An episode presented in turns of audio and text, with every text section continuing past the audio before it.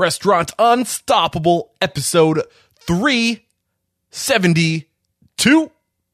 When we've gone through our challenges and I've been scared and fearful, you know, I look at how easy it is to picture someone like Heston Blumenthal, who is has had the number one restaurant in the country, who is ultimately running great restaurants at Michelin three star levels, who we all look at and say, God, how does he how is he so successful?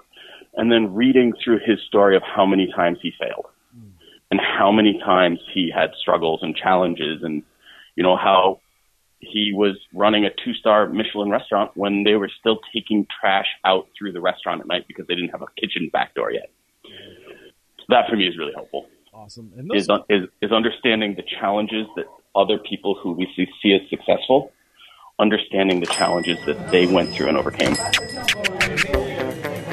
Are you ready for it factors, success stories, failures, and bombs of restaurant industry knowledge? Then, join Eric Cacciatore and today's incredible guest as they share what it takes to become unstoppable. Have you heard of WOTC, aka the Work Opportunity Tax Credit? Well, HigherMe is a platform that connects amazing employers with amazing hourly workers, and it can hook you up with some WOTC. To learn more, head over to restaurantunstoppable.higherme.com. That's HigherMe, H-I-G-H-E-R-M-E. And if you contact HigherMe about WOTC services for a limited time, you will get three free months with their featured hiring software. Get on it. Toast is a simple restaurant platform only for restaurants that connects the POS system to online ordering, gift cards, loyalty, labor, sales reporting. You get the picture. This sucker is all in one. And recently, Toast received $101 million worth of investment and they're celebrating by giving away $2 million worth of hardware to new customers who sign up with Toast by the end of September or until supplies last. To get your free hardware, head over to pos.toasttab.com slash unstoppable 2017 or click the banner in the show notes. You have to use my links.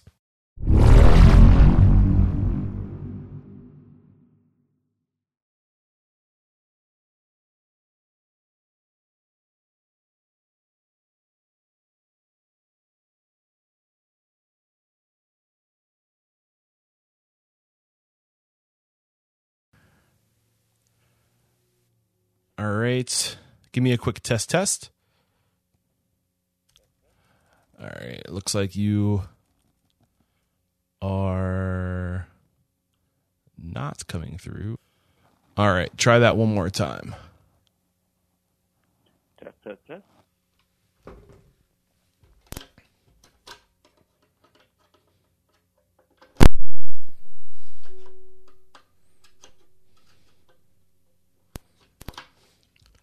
All right. One more time.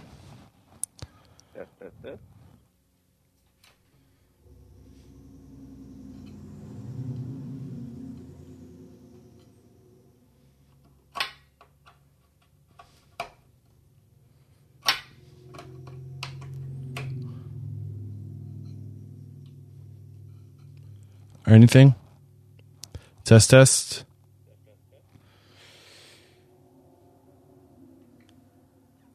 Try now.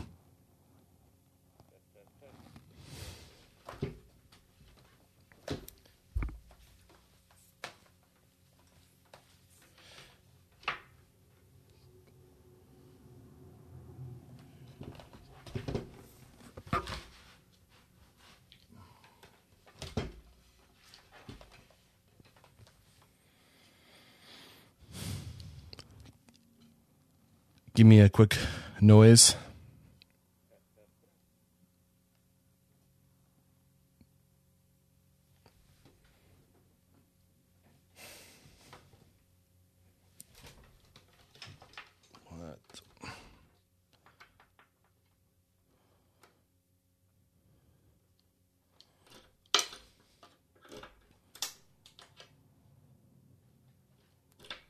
All right. And um, one more time.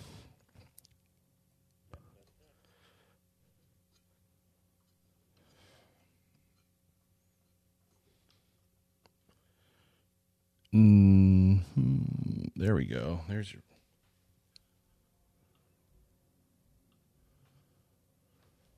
All right, now I'll try something. Sorry about this.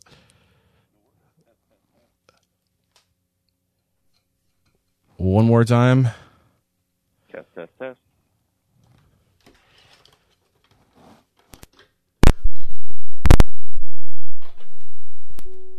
And that should do it. Okay.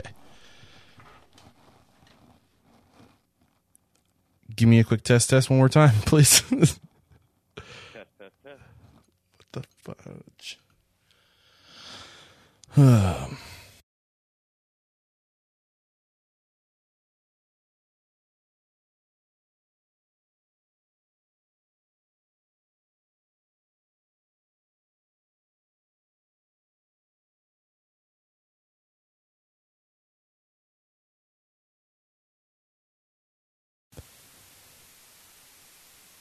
So I'm getting audio, but for some reason the loop doesn't seem to be working on the mixer for you. Uh, give me one more, just a noise to see if anything's coming through.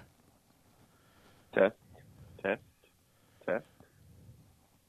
All right, say that one more time.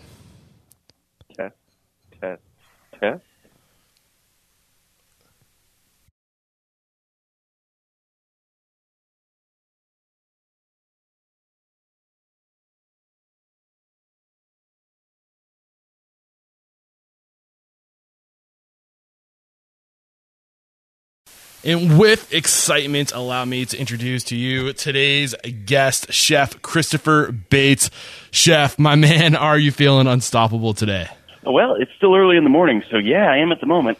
Awesome. So before we get started, we got to give a shout out to both Brooks Tanner and Craig Hartman for calling you out. Uh, they were on the show and they had great things to say about Chef Christopher Bates, who originates from upstate New York. And since the age of six, Chef Christopher Bates knew he wanted a career in hospitality. He would go on to attend Cornell University School of Hotel Administration in New York.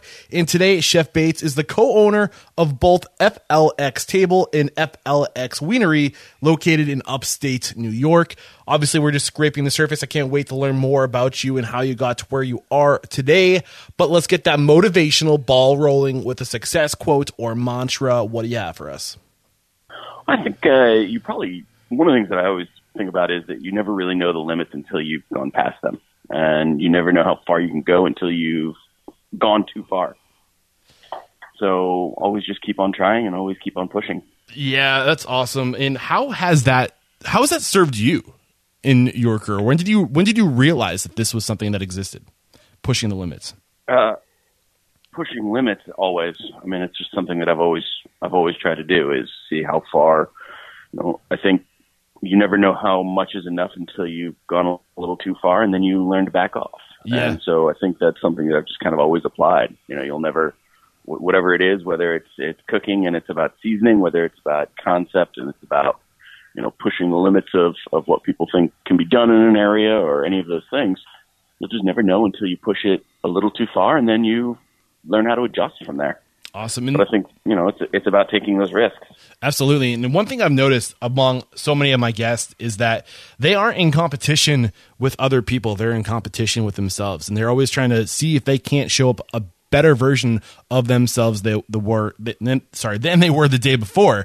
Would you say that's something that's true about your- yourself? Yeah, most definitely. It's you know it's the I think the the the biggest enemy I have is is myself and trying to make sure that I'm always you know always trying to be better at it. Awesome. Uh, and every day just trying to get a little bit better and a little bit further and a little bit more a little bit more thoughtful on it. Awesome. So let's go back to when you knew that this was going to be your career. Uh, that's usually where I like to start. For you, that was really young. Six years old is what I read. Is that true? Yeah, I- don't know if I knew it was going to be my career at that point, but um, I've been cooking my life and just kind of grew up doing it with my mom and cooking at home and pretty detailed, I think, for uh, kind of the way I grew up. But you know, grew up sort of in the country and um, middle of nowhere, and just spent weekends cooking with my mother. And you know, we didn't have a whole lot, so it was a lot of you know farm stuff and a lot of things that we raised ourselves, and so I've just always done it. and started working in restaurants when I was about 14, washing dishes, just trying to get beer money and trying to get car money and all those fun things that you do when you're in high school. Yeah. Um, without really actually having any idea that that was going to turn into a long-term career path decision that I was making at that time. So when did you know? But, Did- uh, was, was there a moment you can bring me to where you're like, maybe this is this is it. This is my this is going to be my jam for the rest of my life. Can you bring it to that moment where you kind of knew that was going to happen? Yeah, well, you know, I think I'd always going through high school and going through academics and stuff like that. I think I always sort of envisioned going to, um, shall I say, uh, real school. Um, so you know, going for math or physics or something along those lines, and not necessarily a vocational school like culinary.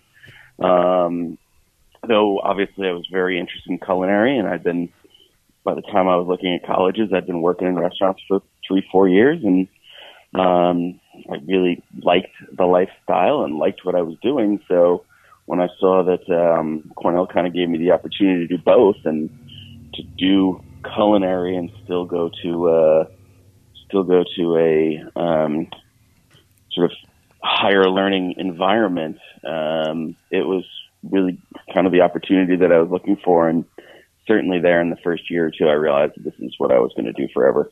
Awesome. And uh, I'm curious why. What was it exactly about this industry? You said you enjoyed the the just the work itself, but what exactly was it about the work that you enjoyed then, and even to this day, that you enjoy about it? I think there's something about the the balance of the art and the craft that I love about cooking. Um, there's also something about the fact that I think that it's uh, one of the most sort of noble industries. You know, I think in the hospitality industry we have a very very special opportunity, which is pretty different than most other most other industries. Our goal is to to bring happiness to people, and you know, I think most other other um, most other professions don't actually get to do that necessarily, or at least not as directly and and as gratifyingly as we do. So I really love that about the hospitality industry. I like the I like the stress. I like the adrenaline. Um, you know, I like the, the, the, feeling of immediate satisfaction of overcoming a, a, a rough night, and and I just enjoy I enjoy cooking. I enjoy making people happy. I enjoy everything about what we get to do in restaurants. Awesome. I love it. And let's go back to kind of paint the picture on how you got to where you are today. So you, so we already kind of discovered that you were working in the restaurant industry while you were a teenager. You went to culinary school or uh, hotel school at Cornell. Um, what path did you take? Let's say like basically, I guess coming out of college, were you intentional about the path you were taking? Uh, did you start to have a vision of what you wanted to do on your on your own, or when did I guess I guess how did that all unfold for you? Yeah, I mean, I think it was uh, my college experience. I think was pretty different than a lot of other people's. Um, I was working forty to sixty hours a week in college, um, and especially when I started working for um, for Chef Hartman um, when he was the chef at, at um, Cornell. Um, and actually, I was working with Brooks Tanner there as well. Um, we and I was just I was I was in the kitchen pretty much nonstop. Anytime in between classes, anytime in between, or any any all weekends, all summers. Um, I was pretty much constantly in restaurants. So I started working in restaurants. Uh, I mean, full time, professionally, and kind of working my way up right away at that point. Was that where you wanted to be, working like that in that kitchen? Was that like, was it forced, or did you want to be there? I wanted to be there. I also needed money, so you know, I, I needed to pay off my. You know, I paid off my college while I was in college um, by working. Yeah. So um, you know that definitely helped. I was trying to c- pay all my college bills and my rent and my car and all of that fun stuff. So um, I definitely needed job, but I also enjoyed the job. Yeah. So you were really you kind of got a taste of what the industry was going to be like while you're in culinary school, which is really great to hear because I feel like a lot of people don't get the taste for the industry until after they've graduated with that degree in hotel or restaurant management or Oh God! Well. I think that's probably one of the saddest situations. In our yeah, is in dive right into now. that. Dive into that. Um, well, I think you know, as much as I think um, education is a wonderful thing, uh, I think that we're in a position where it's been grossly over um, over importantized. I guess is the word I'll use. Um, especially in our industry right now. I mean, I think we're in a really um, scary place where we have lots of people who want to be chefs, not enough people who want to be cooks. And one of the challenges with this with this system is is that you can't you know when you go to culinary school now you can't afford to come out and be a cook. Nope. You can't afford to come out and actually get real world experience because you need to get a you need to get an executive job with a salary to be able to pay off your loans. So one of the challenges that we have is, you know, I think when I look at hiring kids coming out of culinary school, they can't afford to take the job that they need to actually learn how to work in a restaurant because they're they're strapped with too much student loan debt. So it makes it really challenging, I think, to be able to to get that real world experience. And I think that we're gonna. I think that that's one of the big things that's going to greatly affect the future of our industry is what jobs people can actually take coming out of school.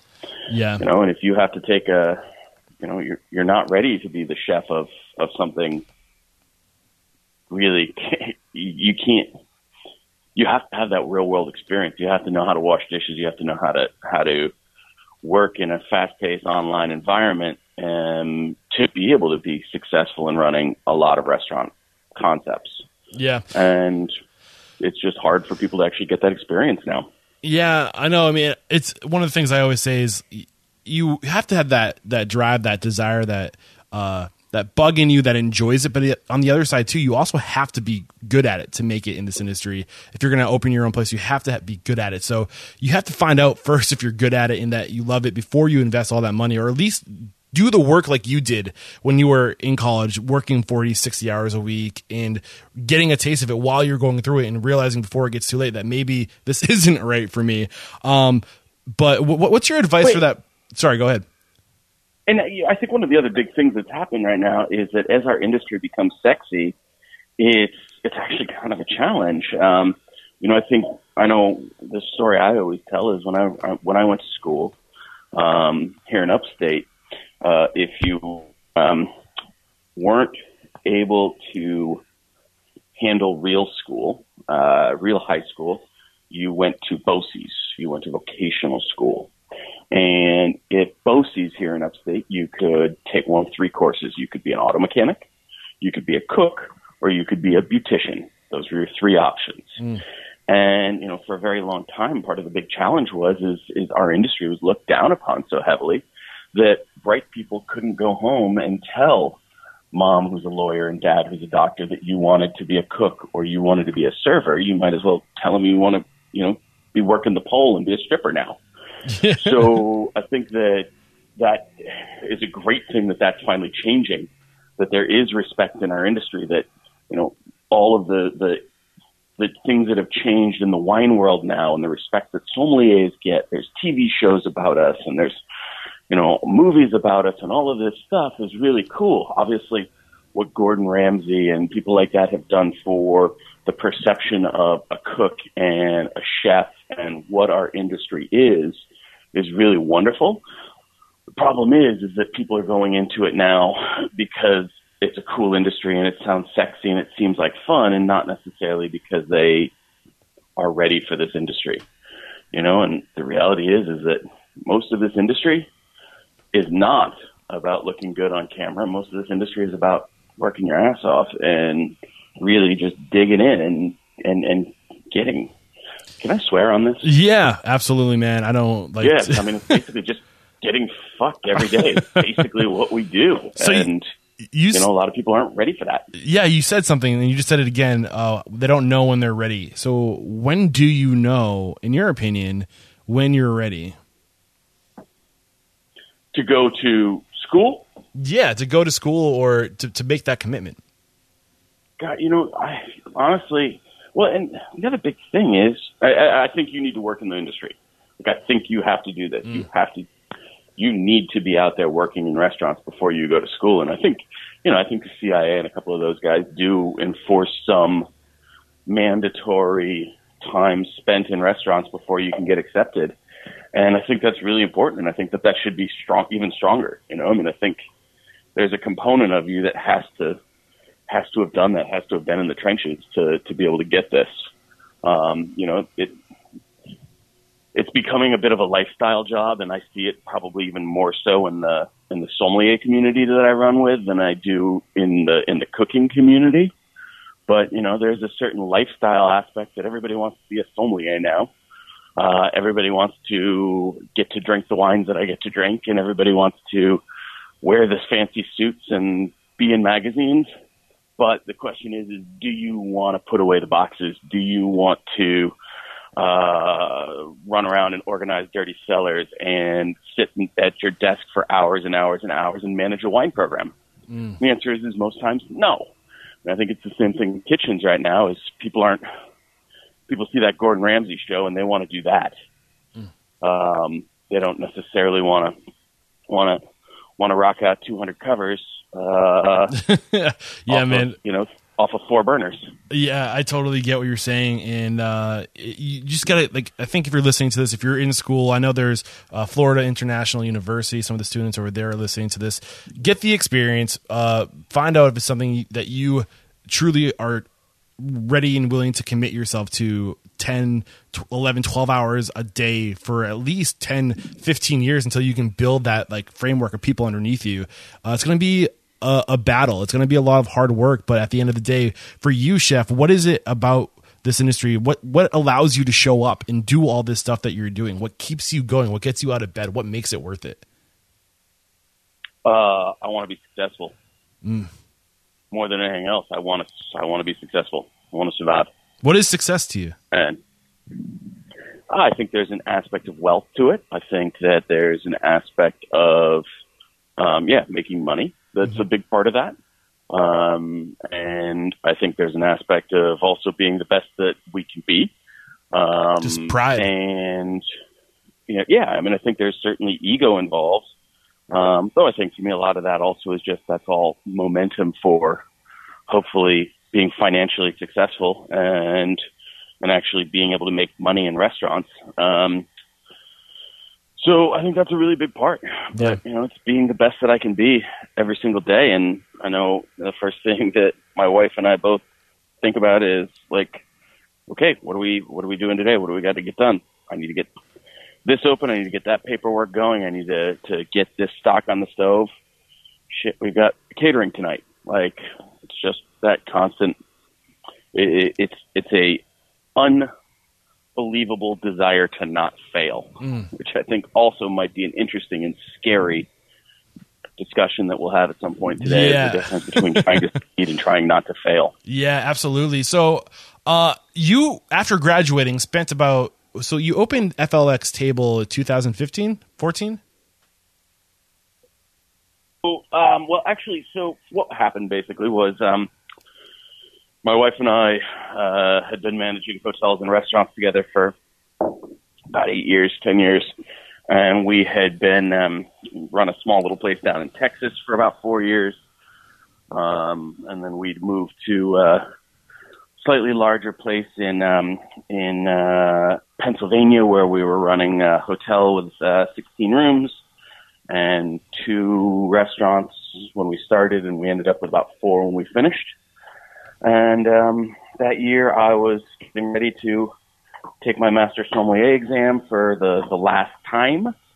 Uh, we had already started our winery up here in the Finger Lakes, and I grew up up here, and I was finally getting to a point where I had been gone long enough that it didn't feel like failure to uh, to want to move back here. Mm. Um, didn't feel like I was doing it because I couldn't make it in the real world and um, we just started to realize how much we really liked it, how beautiful it is, how mm. how awesome we think it is, and we started to watch, you know, looking as we'd started the winery as a way to kind of push the Finger Lakes, push the the perception, hopefully, and push the possibility of what people thought Finger Lakes wines could be, could achieve, could could do forward. We started to look more and more at the hospitality industry here and so we decided that we were going to move up here. Um, no matter what happened. And so we started making that move, and I uh, thankfully um, passed my master sommelier exam finally that year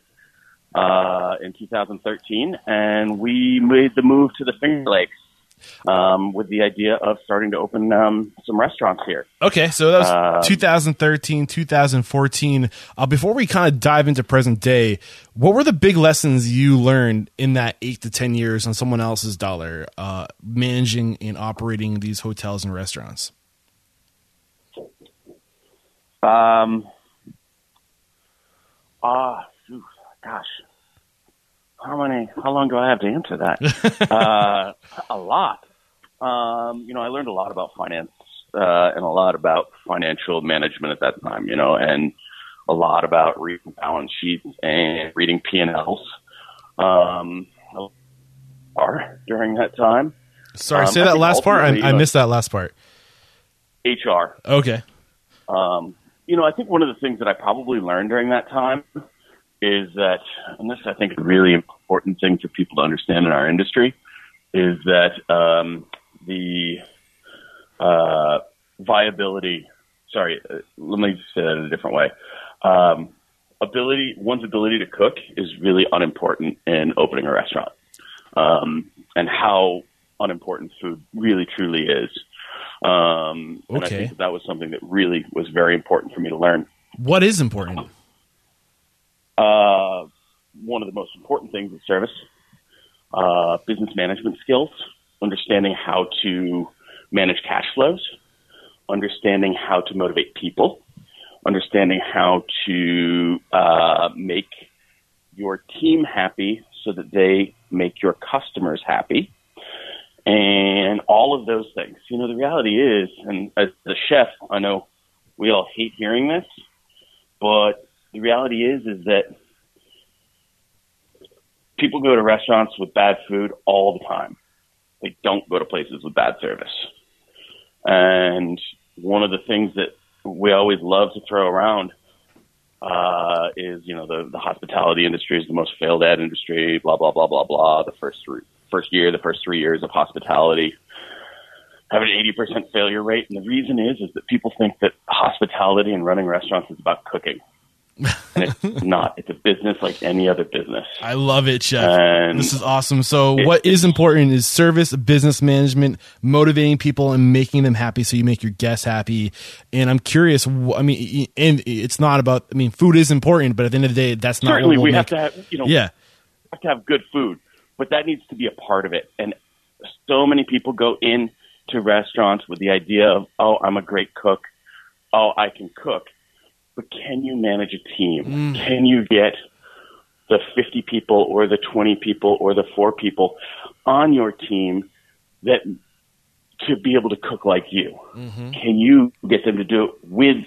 Because yeah, if you want to go and you want to open that freak restaurant in the countryside where you and one person can run a dining room for 10 people every night and you can actually make that business model a success, sure, you don't need to be able to do any of this other stuff, um, other than at least understand finances. But you, if you want to actually be able to grow, grow a restaurant group or grow beyond one location or even just be large, you have to be able to get everyone on your team to be able to do it the way you would do it. mm-hmm. And you need to make sure that you can afford to pay them every single week. And you need to make sure that you know how to how, how to, how much those things cost, how much they need to cost. You know, ultimately, a restaurant has to be an entire suite of uh, of sort of applications, if you will. Like you have to have a concept, you have to have the cooking, you have to have the service, you have to have the HR, you have to have the financial um, background. And you know, I think so many restaurants fail at understanding the the importance of a concept as well. Hmm. Where and and it all has to flow together. And again, it's just so often it's just okay. Well, here's the food that I'm that I, that I can do, and I'm really good at it, and my food is awesome. Great, you're going to love this restaurant. Well, if your decoration doesn't match your food, If your wine program, your beverage program, your beer program doesn't match that, if your service style doesn't match that, then nothing, but nothing meshes. You know, I think one of the big things that we try really, really hard at is making sure that when we open something, we have a fully fleshed out restaurant concept, mm-hmm. theme, idea. Yeah. And that there is, and that it, that it flows from every aspect. Yeah. Uh, so what Chef is talking about is just branding. It, does your brand does everything about your restaurant say what you want it to say? Is it is it communicating something? Every little detail about our business communicates something, and you have to think through those things and make sure it's all aligned with what you say you are and what you want to be. Is that safe to say? Yep. Am I okay? Yep. Uh, That's uh, exact. You said something else that um, well, first you said you know it's not about the food; it's about the service. Uh, what is service to you? Can you dive into what your definition of service is? Um, it, that goes hand in hand with making that brand image and discovering the concept of your restaurant. So obviously, service, as we all know, from you know you're at the at the Four Seasons or the the Ritz Carlton, and they fan you while you eat your grapes or whatever. But honestly, service is about making people happy. Mm. And it isn't necessarily something formal or technical. It's going in with the mentality that I will make this customer happy no matter what I need to do. And that the first thing that that starts out with, that the first thing that everybody, everybody wants in service, and the most important thing that everyone wants in, in, in, great service is someone to be nice to you. Mm. And that's it. Be nice to people. Smile. So say is, hello. say goodbye. So is there a, a world where you might not be able to be nice to somebody, where somebody maybe pushes the envelope or goes beyond what's acceptable in your restaurant, and you have to maybe not be nice. Uh, do you know what I'm talking yeah, about? so, how do yeah, you handle that? I'm curious. What's your way to break that barrier down to do that gracefully? Uh, you know, respect. It, it, it's about being respectful. Um, but it's also about having hard lines. You know, if you are, if you're being rude, if you're not being a nice person, then I'm going to ask you to leave. Mm. Plain and simple. Mm-hmm. And I'm not going to be mean about it, but I will be forceful about it. Mm-hmm. And if you don't enjoy your experience, then you know, for me, one of the really important things is is accepting the fact that somebody didn't enjoy an experience and that we didn't maybe meet their expectations, whether they were realistic or unrealistic, but we didn't meet them. And the best thing in my experience that I can do at that point is apologizing. You know, and, and I think in one in one case, if we're talking about you know negative feedback from customers and things like that, for me the biggest thing is just say, you know, I'm so sorry we didn't we didn't meet your expectations today. Good you advice. know, we do try our hardest. This isn't what you know. We certainly don't want our customers to feel this way because that's honest. That's true. Mm. I don't whether whether you expected too much or didn't expect too much. I've disappointed you, and that is not the thing that we want to do in our restaurants. Awesome. Whether we could have or should have done it differently, not really a concern at that point. It is we've disappointed you, and I'm sorry. If you're talking about having somebody who's simply rude or inappropriate in a restaurant, if you're rude to my staff, if you are not nice, we will be as cordial as we can be. We will try to make the situation as best as it can be for for you and get you through your experience. But you know, the reality is, is I've had people who I've I, I've gone ahead and called and made a reservation for them for another restaurant while they were sitting in mine. Wow. And not in a rude way, just I don't think that the, I don't think that what we're doing is what, what you're looking for. I've got another place that I think might be much, much, much more up your alley. It's just around the corner. I'll go ahead and call you a cab. Why don't we go ahead and get you over there? Awesome, great advice. And and, and go ahead. And I, again, I think it's just about being nice to people. Yeah, absolutely. You know, it, I, I, as long as I've done everything that I can possibly do, I have no regrets about not pleasing somebody. Yeah, you know, it, it kind of reminds me. In we didn't really talk about arguments, but it's like when there is an argument, and we some some people feel like the sense to prove they're right and to argue and to find justice in that moment. And really, at the end of the day, it's not about who's right or who's wrong. It's about just even if they're not the best person. It's about putting out positive ripples, being there, be, doing the right thing, even if it hurts you to do it. Uh, it, you know, like, does that make sense? Yeah. Uh, Yeah. like it not hurts you, but like hurts like you know to like go against your anger. You know, just don't let that overwhelm you. Just like Danny Meyer says, it doesn't matter who's right or wrong. Just make it right. Um, I try not to speak when I'm ang- when I'm angry. that's good So- advice. Uh, so um, if if I really if you really piss me off uh, during service, I won't talk to you for the rest of the day awesome. because I don't want to. I don't want to speak. Not like I'll ignore you, but I won't bring it up Yep. because I don't want to speak about it in the heat of the moment. You got to cool down. I would rather period. wait and talk to you about it tomorrow. Yeah. So you Because also sorry. Fighting online never fixes anything. So true. You know, arguments, arguments and passion don't don't don't fix things. Mm-hmm. I love it. So, okay, uh, you also mentioned real quick, and I don't want to spend a lot of time on this, but a part of success is, uh, or what will help you make it in this industry is motivating other people. So, what's your quick advice on motivating other people? How do you do that? No idea. I'm doing my best to figure this out now. You know, I mean, the reality is, is that so far we have not closed any of our restaurants. It does not mean that we are getting anywhere near where we want to be yet. But I think every day we try to get better at it. Um, every day we, we learn things that you know, we we overcome these challenges constantly, and I think you know our goal is to try and continuously get better. And part of it now is um, a big part of it is is trying to really trying to work on that team and trying to work with that team. Um, I just saw a really great uh, quote um, from uh, Richard Branson, which I really liked. Um, and he said something uh, to the effect of um, businesses make a mistake by um, by trying to make their customers happy. He says, "Don't worry about making your customers happy. Make your employees happy, and they will make your customers happy."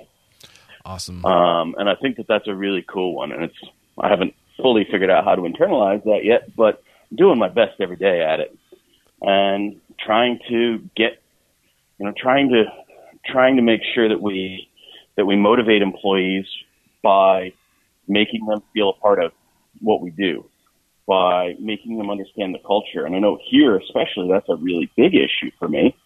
Um, we're in the middle of nowhere and we sell really, really expensive wine. And I've seen far too many places where there's almost a there's almost a distrust uh, amongst the team of like why you know what is going on here? Why is somebody spending a thousand?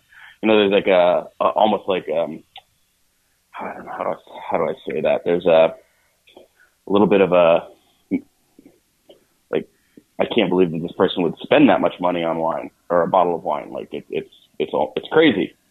And so you know we're in the middle of nowhere. Where I deal with a lot of um, uh, younger team members, maybe who haven't had restaurant experience, who haven't who don't drink wine, who don't know what these things are. And a big part of what we try to do is actually get them into that culture. Not I don't spend a whole lot of time necessarily, at least I haven't recently, trying to train them about, okay, here's the difference between Chardonnay and Sauvignon Blanc. You need to be able to explain this to a customer.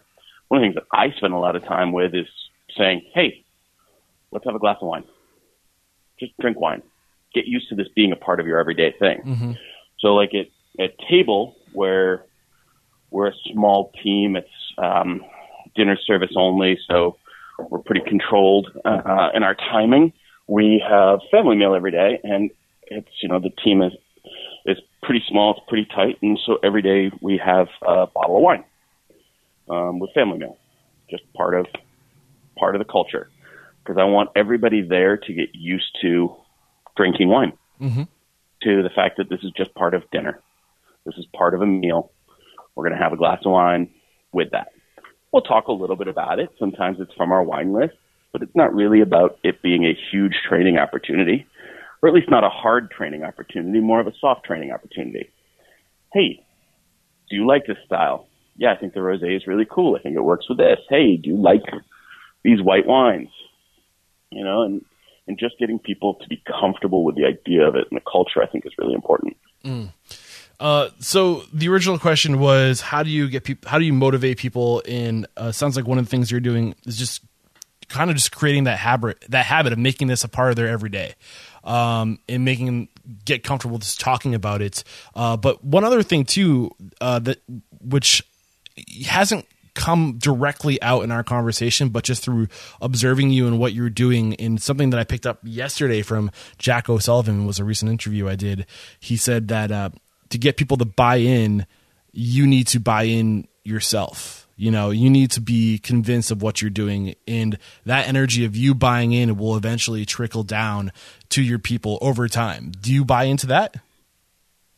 Yeah, um, I think one of the first biggest things for me is I try to I, I treat our team members the same way or the way that I want them to treat our customers. And you, I think you see a lot of you see management style, which is that you you show them how you want to treat your customers by treating your customers that way and then in the back of house you yell at them for not doing that. Mm-hmm. Um, for me, I I actually just try to treat them the way that I want them to treat customers. It's the golden rule. So do unto others as you want done unto yourself. The it's so cheesy. Yeah, I mean, every so, time I come into yeah. a restaurant, I say hello to everyone. So powerful. Shake everybody's hand. Make eye contact with everybody. The way that I want them to when a customer walks into uh, the wienery, I want everybody to look up and say, "Hey, thanks for coming in. Good morning, good afternoon, good evening." And when they all leave, I want everybody to stop what they're doing and say, "Thank you, goodbye, appreciate you coming in. Good to see you again." You know, and I try to do that exact same thing. Awesome. Uh, you also mentioned something. I just looked at the clock. We're already at almost 45 minutes of recording time. Um, you also mentioned uh, the importance of your branding, of your concept, and having something that's intentional. So, how did you come up with your concepts in FLX table and FLX Wienery? So we started the Wienery first, um, and we started the Wienery in 14. And it was we moved up here to start restaurants, and we started looking at spaces and numbers, and finally found a space which was not at all what we expected. Um, but our whole goal at that point was we didn't have a restaurant concept in mind. We know that we can do restaurants and we can do any level as long as there's care, passion, and and and thoughtfulness in it. Doesn't matter to me whether I'm cooking foie gras or whether I'm cooking a hamburger or a hot dog, as long as it's being done with passion. And same thing, you know, when I go out to eat, I'm just as excited about going and eating, you know, a hot dog somewhere as, as I am going and eating at the French Laundry. Like as long as the people cooking it care what they're doing. So we went without a concept and we found the building and ultimately we really let the building drive that concept. And I look mm. at so much of what we've what we thought about and we're like, oh well, you know, at night we could we could hang a curtain here and we could do, you know, a small fine dining concept in the middle of this this this hot dog place with like a little pop up and you know what the building the building doesn't fit that. You know, so honestly, the building and the location really were what drove the idea of the wienery. And it made sense to make it a hot dog stand and a hot dog and a hamburger stand. Um, so we just kind of went through that whole thing with with de- developing that idea. Part of it was sort of pirated from um, if you've been out to Napa and you know Taylor's Refresher, Gott's Refresher that idea of a hot dog stand where all the winemakers and all the important people in Napa eat all the time um, was kind of a part of the idea. It's a building that's in the middle of nowhere on a wine trail. So we figured, what do you want if you're out on the wine trail? You want beer and you want some fatty, unhealthy, booze soaking food. So we'll do those things. If you're out and about, one of the things that you really want is you know, just to be treated nice and it's casual. So everything is done very, very casual. It's counter service. Um, there's the idea of waiting in a line. So we don't, you know, we have a pretty long line at most points. And there's obviously that excitement that people have these days waiting in line for food, whether it's Franklin barbecue or anything else.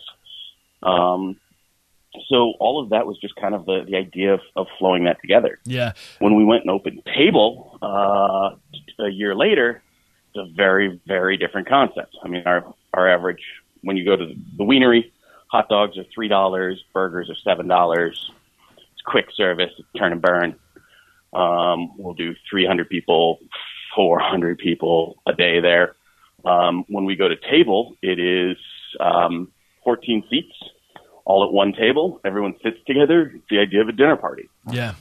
Man, So we rethought our entire beverage program. We, we our, our whole service flow is different. Um, and each is to really kind of match what we would want in that environment. So one of the big lessons I've learned uh, today, uh, the people who are successful, their concept, or I'm doing air quotes there, their quote unquote concept is just a reflection of the transparent situation. I feel like people who are doing really well today look at what they have, who they are, what matters to them, their values, and they start from there and create a quote unquote concept from there. I don't, really don't even like the word concept. I think today it's really just a matter of being who you are and doing what drives you, doing what you're passionate about, doing what's what's right, uh, and just being awesome and just being transparent and showing the world how great you are. But first, being great. And I never heard of the idea of starting with uh, the the building and creating the, the, the quote unquote concept around the building and just being transparent about what that is. And that sounds like what you did. You took the situation, the environment, and you were authentic to what that was, and that was your brand. Is that safe to say? You know, yeah, and I think when we were when we found the space for table, we were actually out looking for at buildings to do something else, and we saw this space, and it was almost the moment we walked in we started thinking about it. We've been looking and working with the space for catering and stuff anyway, and we were like, why why don't we just put in the catering kitchen that this person wants? But then when it's not catering, why don't we run this idea out of the front. Like this is what this building needs. It's beautiful. It's set up. It can only fit this. It's the only thing that works here. And I think that that for us is, is important because we're not trying to force concepts. We're not going out and saying, Hey, we want to open an Italian restaurant and we're going to put it in a building that it, in a building in a location that it doesn't fit in. You know, if you're going to do a steakhouse, you can't, you can't run a good steakhouse in a, in a, in a, in a building with, um, six and a half foot ceilings. Like it just feels stupid and looks stupid. Like those are some of the ideas. And the the thing for us is, is we're comfortable with any style restaurant. We can we'll do a steakhouse. We'll do a fine dining. We'll do a tasting menu only place. We can do any of that stuff as long as the concept works. So I think that's one of the things that we try to be really flexible about is going in, and looking at the space and going, what would work here, as opposed to we want to do this. Let's fit it in here. So let's talk about, in your opinion, uh, aside from branding and concepts and developing the space, what are you doing in your restaurants right now that you think is really drawing attention, that is separating you from other people, and is really contributing to your success? I think service is a big part of that for me. Um, I think we are constantly frustrated with service um, when we go out, and I think it's something that we really try to emphasize with our team is just to be nice. Um, I think one of the things that, and, and I, you know what, actually, that might be a bigger picture. It is that we try to make a restaurant that we would love to go to. So earlier, Um, earlier today, you said that your definition of service was being good, being nice to other people, making other people happy. Um, so are you saying when you go out, you don't feel like that's what the goal of the restaurant is, is to to make you happy, to make you feel like you're important or whatever, uh, just valued? Uh, is that the sense you get? Um, I get frustrated when I see restaurants who um, think that they're that that they're something special and they aren't nice to us. It's really frustrating to me. Um, you know, if at any point you are uh, displeasing your guest or being rude to your guest or ignoring your guest, you are screwing up bad. Yeah. So that for me is a really big turn off, and it's something that we try to be really sensitive to. So, in a sense, So- uh, this idea of service kind of stretches into the idea of being humble and just humility. Yeah, yeah, yeah. You can't, no matter how good you are, you can't act like it. Um, no matter how, you know, how, how much of anything, you just have to be nice to people. Yeah. And I think the, uh, and I think for me, it's it's thinking about what type of place we would want to go to, and it's making sure that all of those fit. You know, I think value is a huge one right now that I think a lot of times people don't think about enough in restaurant concepting.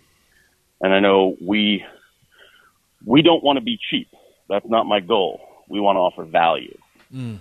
So I want you to maybe spend a little bit more money than you expected, but get way more than you anticipated. You know, and so I think that when like all of our all of our restaurants, I believe, offer really good value. You know, the Wienery is not cheap hot dogs and hamburgers, but when you get them, you go, "Holy crap, I get it." Yeah. table is, you know, you can, table is definitely not a cheap dining experience. You know, it's $49 uh, a person plus wine. And our wine ranges from, uh, you know, our wine pairings range from 35 to 150 bucks. Yeah. But when you get them, it should make you go, holy crap. Yeah. Wow, that's that's awesome. Well, how do you So- deliver the wine and the food in a way that um, is beyond just the flavor of the food? Like, how do you create that holy crap experience without with taste unincluded?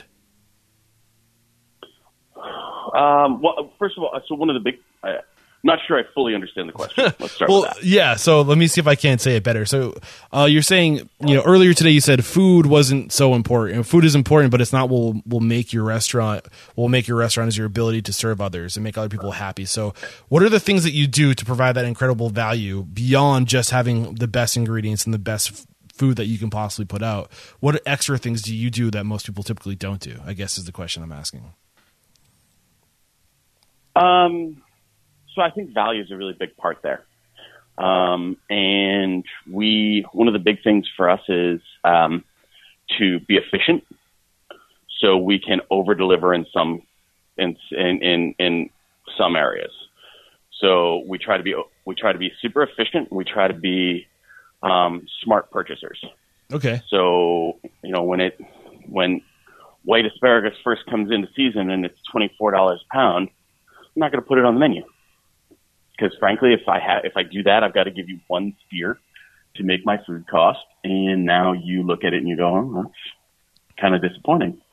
Uh, I'd rather wait uh, three weeks until it's four dollars a pound and be able to give you you know, I think I think there's there's a lot of of, of rarity that that goes into people's way of cooking, and it's they always want to be the first to have it. It always has to be this or that, but it also has to fit into a food cost, and people focus on on hitting food cost numbers with fancy food and not necessarily giving people a value in what they're eating. So if you want to do like it's really cool if you want to have buffalo mozzarella on your menu. But if your dish is $18 and I get two slices of buffalo mozzarella and a slice of tomato, pretty disappointed in that Yeah. dish, mm-hmm. most likely, right? Mm-hmm. And people, I- and I think a lot of times it's not thought of as what would my customer actually think of this if mm. we when when they go home, what do they think of it? Because certainly they're going to love it while they're there. They're showing off. They're doing all of these things. They're going to tell all their friends that it's great because they don't want their friends to to know that they consider value as an important thing. But when they go home and talk to each other, are they going, Whew, "That was good, but man, it was kind of expensive"? Yeah. Um, and I think being sensitive to that's super important. Awesome. Uh, earlier, you had mentioned something about your fear of failure. Uh, I like to wrap up every episode, or not every episode, but the the this big portion, the big chunk of the episode, the the conversation of the episode, uh, up with a failure. Um, so why don't you share a failure with us, and then we'll kind of tie into your fear of failure. Uh, so, what is the time that you fell hard on your ass, chef, and how did you get back up? So here's the thing that I I almost would. Here's why I'm not going to answer your question. Basically, um, is I think you have to question what failure is. Yeah. And it's something that I've had to think about a lot lately. So if I, if the wienery, um, uh, has a really rough season and we run out of money and it goes out of, out of business, is that a failure? It is if that is the last thing that we do. If we let that go out of business and we rebuild and we build another restaurant better and smarter, then the wienery going out of business was not a failure. It was a step in success. Mm. So I think that understanding the difference between a failure for me is if something doesn't work and you don't make it better. Mm-hmm. That's the that's the thing. I had a student ask me this the other day in a in a class I was teaching on entrepreneurship, and they asked me um, about going for my master sommelier exam and how I dealt with failure, um, or how I dealt. Wasn't I scared of failing? Is the question that they asked me. Um, I took my master sommelier exam four times, which meant that I failed at 3 or rather, it meant that I didn't pass it three times. Um, because ultimately, I did not fail at my goal of becoming a master sommelier. I didn't become one that year. Um, but I didn't really have an answer to her question, and it's really like rattled around in my brain for a long time. And I started to realize that one of the reasons that I wasn't successful the first ti- time at my master's exam was because I was scared of failing. And I let that fear of failure paralyze me. I'd never failed at anything before. I was always pretty good at school. Um, never did great, but I also never tried all that hard, and I never failed a class. Graduated from Cornell in three three years. Blah blah blah blah blah. Those things have never been hard for me. And then I got to the master's exam, and I and I started to get scared of the possibility of failing. And I'd never done that. I didn't know what it was going to feel like.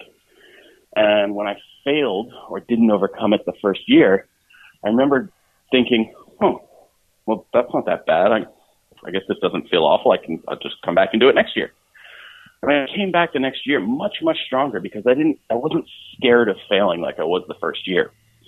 Now, the third year, um, you basically have, you run the risk of resetting. You have to pass three portions of, of this exam.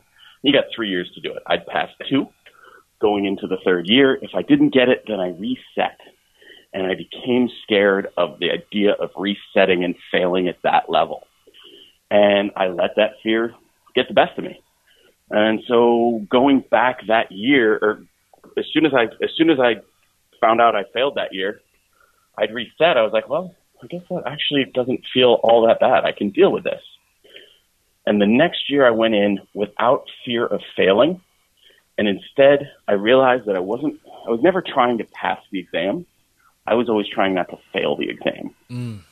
And I know that they can seem the same, but there's a positive and a negative con- uh, influence of both of them.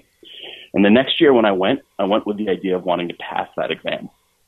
And it was the first time that I, or it was the time that I passed. Mm. So I think that questioning the difference between success and failure and not succeeding when you planned on succeeding at what you thought you would succeed at is a really important question when you think about that.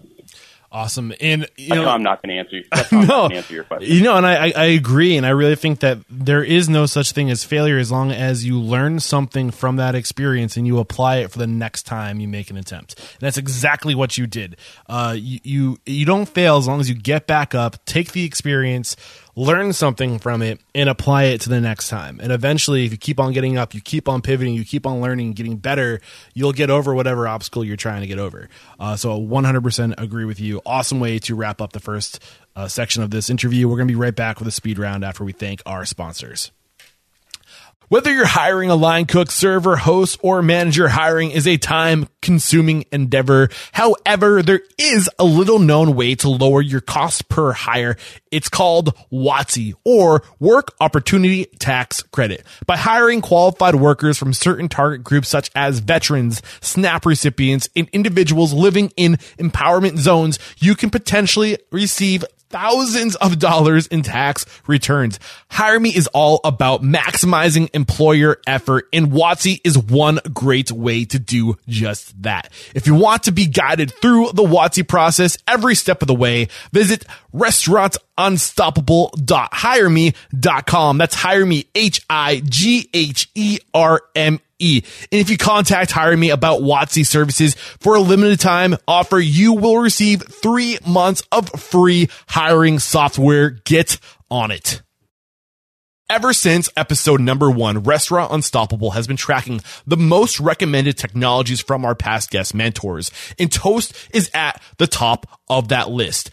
With Toast, you get online ordering, gift cards, loyalty, labor, sales reporting, ELO, kitchen grade monitors, and handheld tablets to empower your staff. That's right. No more traffic jams at the POS system. Toast customers have experienced a 20% increase in revenue via improved throughout, 3x increase in tips from digital signatures, and a 50% increase in online ordering after switching to the Toast platform. Recently, Toast received 101 $1 million worth of investment and they're celebrating by giving away $2 million worth of hardware to new customers who sign up with Toast before the end of September or until supplies last. To get your free hardware, head over to pos.toasttab.com slash unstoppable 2017 or click the banner in the show notes you need to use my links.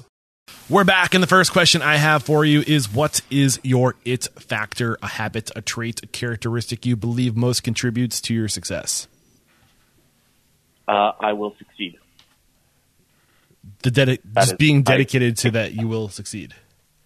I can overcome anything, and I will make it work. Being dedicated to success- succeeding. I love it. Uh, what is your biggest weakness? That I will always figure it out, and I will always be able to make it work. And it's basically the same thing as my my strength, um, but it both holds me back and helps me move forward. And depending on how I use it, it influences that. You know, when we first opened um, the wienery, we just needed anything we could do for cash flow.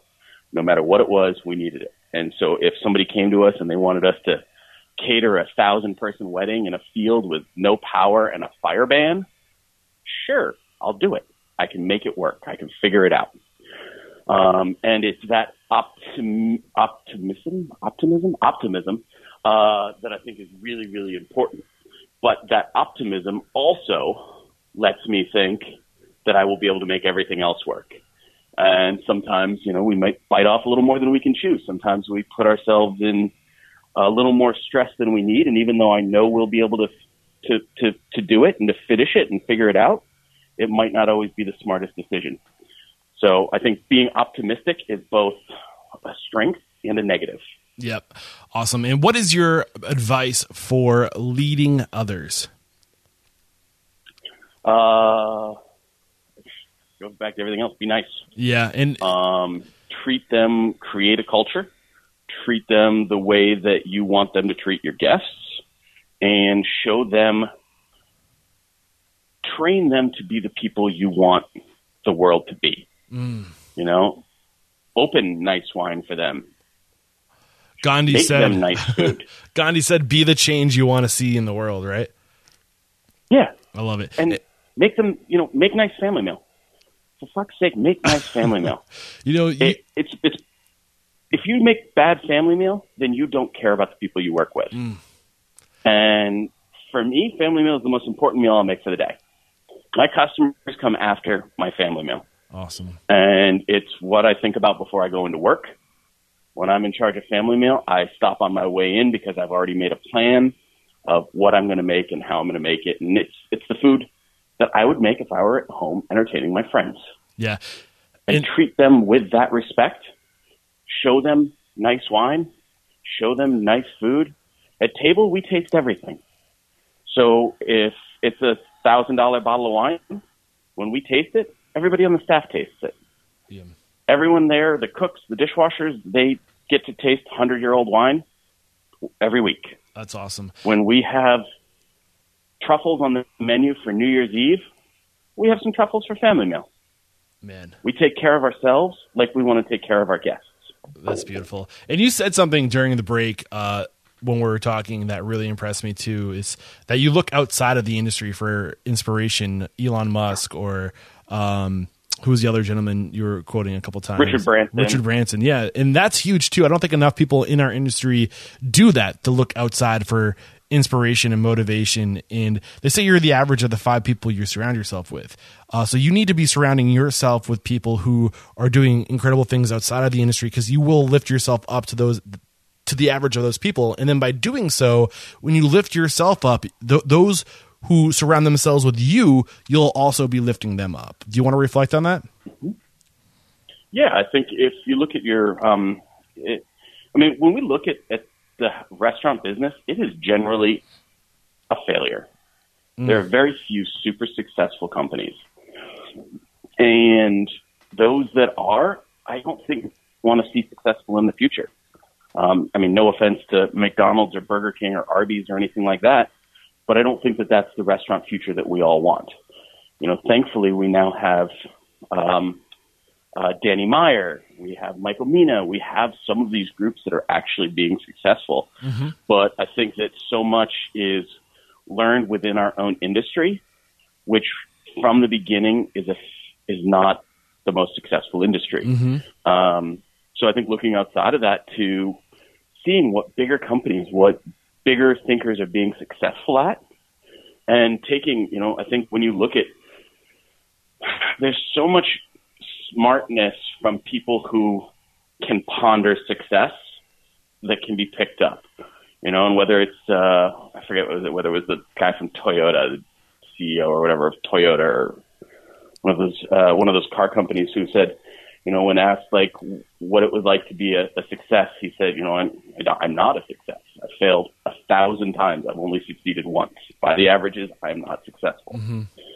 And I think that, you know, thinking about things like that, thinking about those ideas of how to take care of your company, your employees that we see in Google, that we see from Facebook, that we see from uh, Apple, are all really, really important concepts when we look at how we can grow a restaurant industry into a more successful, but also more balanced place. I want the restaurant industry to be full of bright, happy, fresh, fun people who enjoy service not people who are hate fucking food all day. Like it's that's the goal. Oh man, what is your biggest challenge to date? Oh, my biggest challenge to date is just continuing to try and try and grow this company from nothing. Um, you know, my wife and I started this with uh, we were talking about it the other day. Our um, week before we opened the wienery, our business loan was denied. Oh man! And we were down to I don't know three digits. I don't even know if we had three digits left in the bank account. Um, so we opened. We when they said no, we were already far enough in the project. We said, well, we got no choice now. Um, we're going to make this work, and we opened the wienery on a credit card. Oh wow! Do not ever do that. Holy crap! um, it's an awful, awful idea. Um, but it's been trying to grow a company naturally where the but knowing that our cart always had to be ahead of our horse. Mm. You know, we knew that we had to do a hundred jobs to be able to grow it big enough so that we could afford somebody to do one of those jobs for us. And then, you know, we need we needed to be able to have the revenue to support a manager but we couldn't have a manager without until we got to a growth point, but we couldn't get to that growth point until we had a manager. So it's been trying to hold all of that stuff together and trying to naturally grow it. And it still remains a challenge that we deal with every single day right now is how do we, how do I now get a company chef? How do I get a, a commissary kitchen set up to make all of these other restaurants more efficient when I can't really afford it yet, but I know I need it to be able to afford it. Mm. So I guess it's the project that we're working on. Is but I think you're doing the right thing. Yeah, one. but you're doing what you know what is necessary, which is focusing on being something great, focusing on providing value, serving your people, and it doesn't happen overnight. But it, it's it's one of those things. That it's a long game. You keep showing up, looking to be great. You attract greatness onto yourself, and you, that foundation starts to get laid, and you build off of it. Um, And it sounds like that's what you're doing. And what is one thing besides food that your restaurant does well that separates you from other restaurants? Keep coming back to it. Be nice to people. I had a feeling you were going to say that. Um, wine is, I mean, beverages are pretty cool for us. We're really good at, um, I think, balancing the high low um, thing. So, you know, like with the wienery, really, really simple food done well, but with the greatest wines in the world. Um, and, you know, the fact that we have $3 hot dogs and $3,000 bottles of wine available. Um, I think it's something that has great, garnered a lot of media attention. And I think that, you know, the, the, the, the media and the press that we've been able to pick up with some of those, some of our beverage stuff has really been helpful for us. Awesome. And what is one book that is a must read that will make us either better people or restaurant owners? Yeah, you know, I saw that question and the reality is I don't read. That's all right. Um, So, I'm really what about a of a- resource? much of a reader. A resource Um, or uh, anything that you go to to learn. So I don't, I actually don't read that much about restaurants anymore because I don't want to be influenced by what other people are doing. Um, but one of the books that I actually keep on my bed a lot is um, uh, Heston Blumenthal's Fat Duck Cookbook.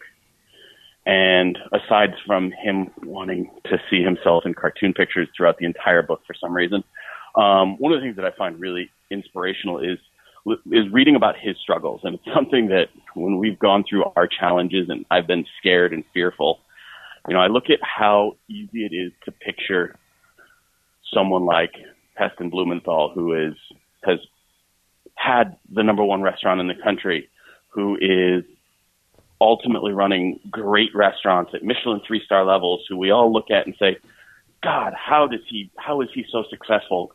And then reading through his story of how many times he failed hmm. and how many times he had struggles and challenges and you know how he was running a two star Michelin restaurant when they were still taking trash out through the restaurant at night because they didn't have a kitchen back door yet.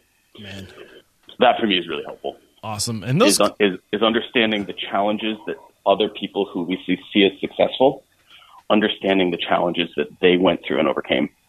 Beautiful. I love it. And what is one technology you're leveraging in your restaurant that's having an impact on operations, communications, efficiency, profitability that you're excited to share with our, our audience?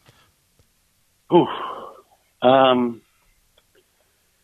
the kitchen side of me wants to say the circulator. Okay. Uh, Um, business what- side of me wants to say square, maybe. okay. What is it about Square that gets you really excited? Uh, it's a way to get started. Mm. Um, and now that I've grown, to, now that we've grown to the volume that we're growing to, I have to start to, to, to rethink that a little bit now Okay. and actually look at the cost. But the fact that it is um, free and powerful enough to handle what we needed to get going. You know, when we started, there was no possibility that we could afford a micro system. Yeah. Like micros cost more than the entire investment that we put into the rest of the restaurant. Yeah. In Um, I'm right there with you. I think Square is a great platform to get started on, not just because it's you know it's free, but you can also well not free. You're paying, you get charged with the transactions, uh, but you also can get financing through Square. And I know a lot of small businesses do that. They get small business loans through Square.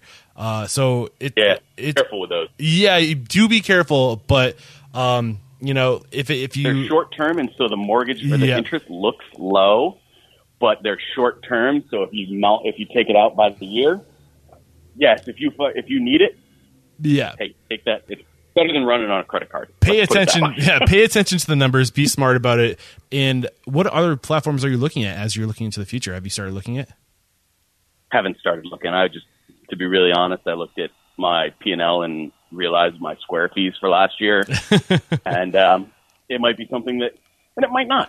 You I know, could- the reality is, is I, the amount of work that it takes to change that over, if it saves me a quarter of a percentage point, it's probably not worth it. yeah two companies uh, that come on the show are that i have great relationships with and that are mentioned on the show a lot one is toast and the other one is breadcrumb uh, toast is sponsoring this episode actually a special shout out to toast but those are two sources. Well, wonderful. They should send me some information. yeah i can i can connect No. you Uh, No offense to Square.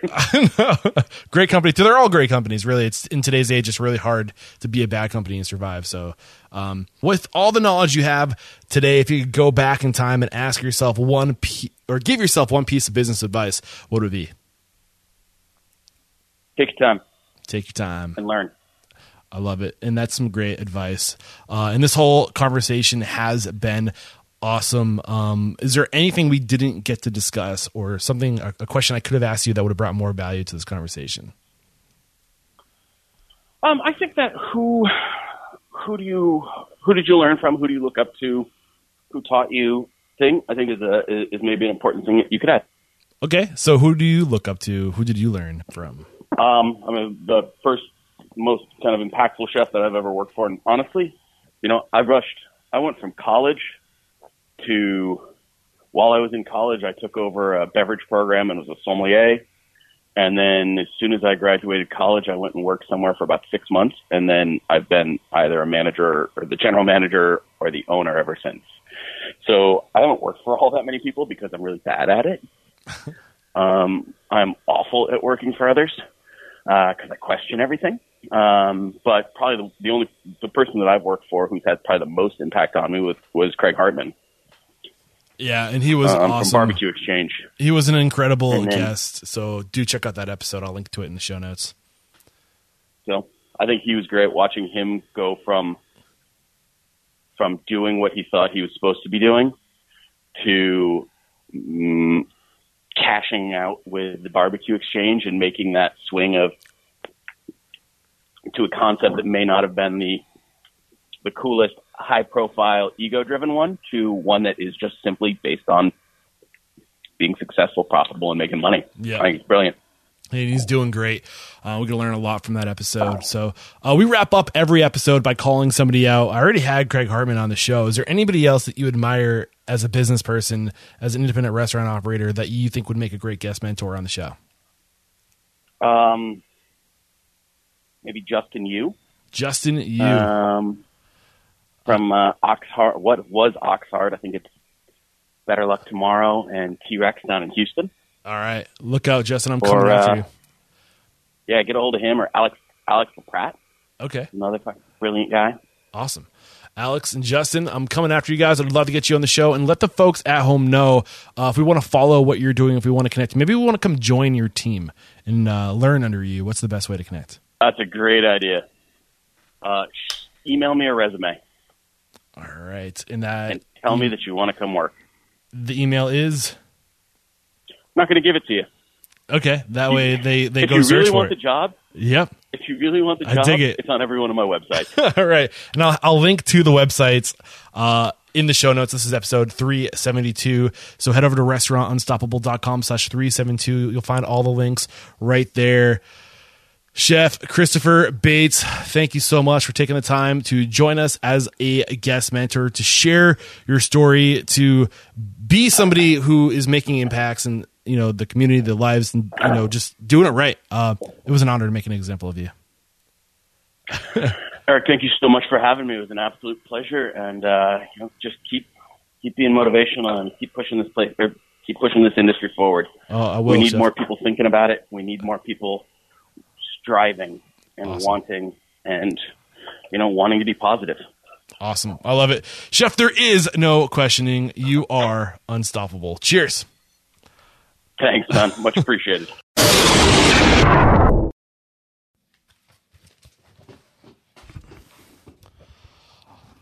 Awesome episode today with Chef Chris Bates. Thank you again for joining me today. Man, uh, where to start? I think the way we open this conversation just, you know, putting that emphasis on getting the experience while you're still young, getting out there, make sure, making sure you like this industry, making sure you're willing to do the work, getting a taste of what that work is going to look like. Yeah, I mean, we dream, we're big dreamers in this industry, but there is a certain amount of reality that will that will set in over time. So get as much experience with that reality as possible before investing in this career. And I love the idea he has of just serving other people and it's all about service and service is basically making other people happy which is a whole bunch of things that you can do to make people happy. But ultimately, it's about service to others and just living to make other people happy is a big lesson I took away from this, and just doing good onto others. And uh, I loved his viewpoint on failure. Really, what is failure if you are learning things along the way, if you're getting back up, taking those lessons and applying them to overcome the next hurdle? Uh, awesome stuff. And then lastly, uh, this was subtle, but he it was definitely there. He came up a few times. the idea of just developing your staff and success is so many things. It's monetary. Uh, it's the freedom to do what you want, and it's also knowing that you're making the next generation of professionals that much better. Uh, sharing with them what you know to be true about success and how to do unto others as you want done to yourself. And man, um, that's some powerful stuff. Developing in the next generation. If you if you are good at that, and you can surround yourself with these people who you mold over time, you can replace yourself. That's another thing that came up today. You need to replace yourself with these other people. You need to train these people up to replace yourself because you can't run a business if, if it depends solely on you. Uh, which is just we didn't really quite come out and say that, but it's definitely something we learned from Chef Hartman, who was a mentor of Chef Bates, that you need to be developing these people all the time, treating them well, treating them like family. Great stuff today. Guys, like always, please do email me, Eric at Restaurant Unstoppable. Tell me who you want to hear from. Tell me what topics you want covered. Tell me what challenges you have. I'll get an expert on the show to explore those challenges together, to learn together. Uh, keep those five star reviews on iTunes and Stitcher Radio coming. And uh, if you ever hear about a product or service on the show, shoot me an email. I'll connect you with the right people, or at the very least, use my links. That helps keep this show free. Uh, that's all for today. Thank you guys for sticking around this long. I love you all. And until next time, peace out.